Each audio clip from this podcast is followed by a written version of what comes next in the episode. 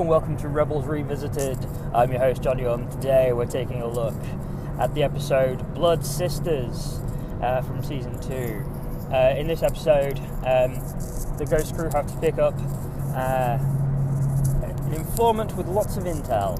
Um, Hera sends Sabine and lets Ezra and Chopper tag along as they're trying to find the uh, find this per- find this person with the intel. They uh, soon realise it's actually a Gonk droid, and as they realise this, uh, a bounty hunter called Tetsu Onyo arrives. Um, and it turns out her and Sabine have a bit of history. They uh, both escaped the Imperial Academy together, and um, essentially they um, became bounty hunters and then basically split up. Uh, Sabine joined the rebels, and Tetsu uh, went and joined Black Sun. Um, during a firefight with some stormtroopers, um, Ezra gets Chopper to put the Gonk droid on a uh, civilian shuttle, um, and Ezra and Sabine get on with Chopper and the Gonk droid. And as Sabine uh, tries to pilot the ship, Ezra falls out of the ship, uh, leaving Sabine, Chopper, and the Gonk droid together. Tetsu chases them and uh, manages to blow a hole in the um, blow like the door off the ship. Um, Chopper is sucked out into space, and he manages to get on board of the Shadowcaster and disables um, Tetsu's um, uh, weapons array. so the two ships dock, and Sabine and Ketsu. It's Ketsu, isn't it? It's Ketsu, not Tetsu. Tetsu is. Oh, Tetsu was from Ninja Turtles 3, Turtles in Time. That's where I've got that name from. Um, anyway, Ketsu, she. Um, they, Sabine and Ketsu kind of reminisce and talk about how they worked well together.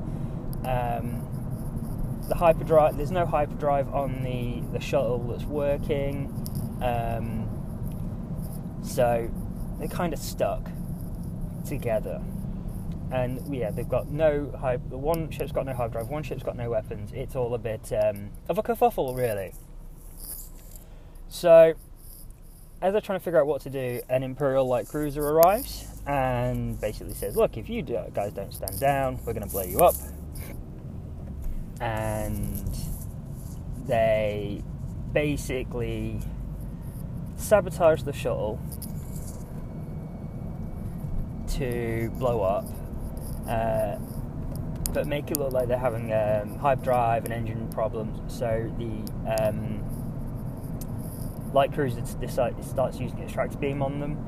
But as the uh, Shadowcaster is starting to fly away, um, they get that in the um, in its in the tractor beam as well, and uh, basically Sabine uses the um, detonators on the shuttle to um, damage the Star Destroyer and allows the Shadowcaster to escape. Um, Ketsu basically wants to take the droid to Black Sun, but Sabine convinces her otherwise, and they take it to um, to a hidden location, a secret location, where R2D2 takes uh, takes possession of the intel, the droid, and um, takes it to Bail Organa. Um, Ketsu then takes her home, and you know they're basically that you know that it was good that you know they're both happy that they work together again. Um, but Ketsu doesn't know if she's able to join the rebellion at this point. Um, so it's a really fun episode. It's a bit of a filler one, um, but at the same time, it you know on first watch it feels a bit filler, but on rewatch, kind of knowing where it all goes, knowing that Ketsu comes back and helps the rebels at certain points, um, knowing that, um, oh, what else? You know, get the Shadowcaster, you know, all these little things, and we learn more about Sabine's history. Um, and really, that's kind of what the episode was about because season one, like Sabine's always there, but we don't really learn much about her. And you know, in this one, we find out, you know, I mean, we already knew she was a she was part of the Imperial Academy, but um, what we didn't know was that she'd been a bounty hunter and all these little things. Um, so it was kind of nice to get that. Annoyingly, Ezra kind of Ezra's little weird crush seems to on Sabine kind of rears its ugly head again in this episode, which is just a little annoying, but that's Ezra for you. Um, good, some good chopper action, some good action. It's an enjoyable episode. You know, it's it's a character building episode, and it's nice that we get. Um, like I say, it's nice that we get the Sabine backstory.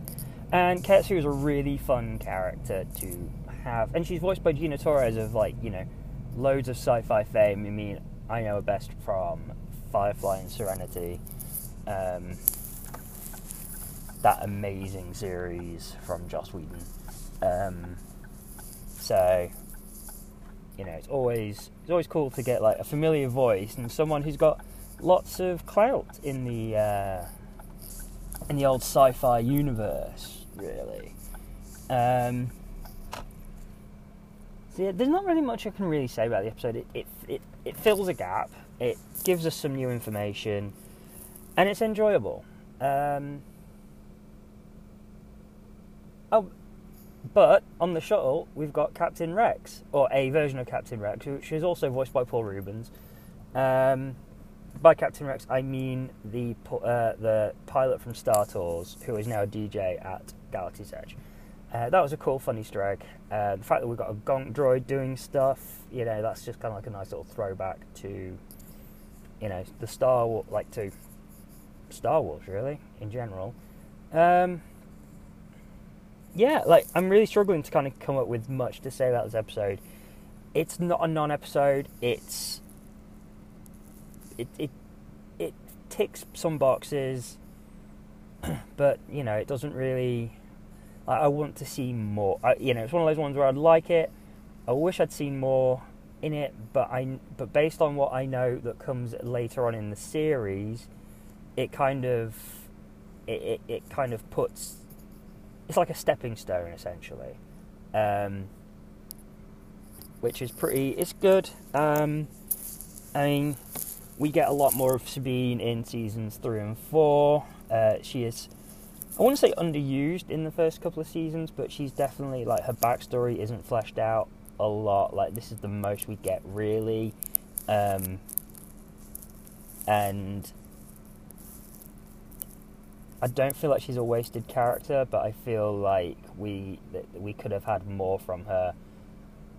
You know, kind of a history earlier on in the series. But um, I am not a well, I am a writer, but I am not a Star Wars writer. I have not studied um, kind of like the kind of storytelling that Star Wars, you know, the, the, kind of like the myths and the monomyths and the, all those things. So I don't you know, I, I can't really say, oh, it's you know they've they've done Sabine's story in this fashion because I've got no clue. Um, but that's it for this week. I just want to thank you all for your continued contributions to the blog and podcast. They are greatly appreciated. Um, it all goes towards some good stuff for the blog and um, on the podcast, of course. Um, and there we go. So um, punch it Chewie.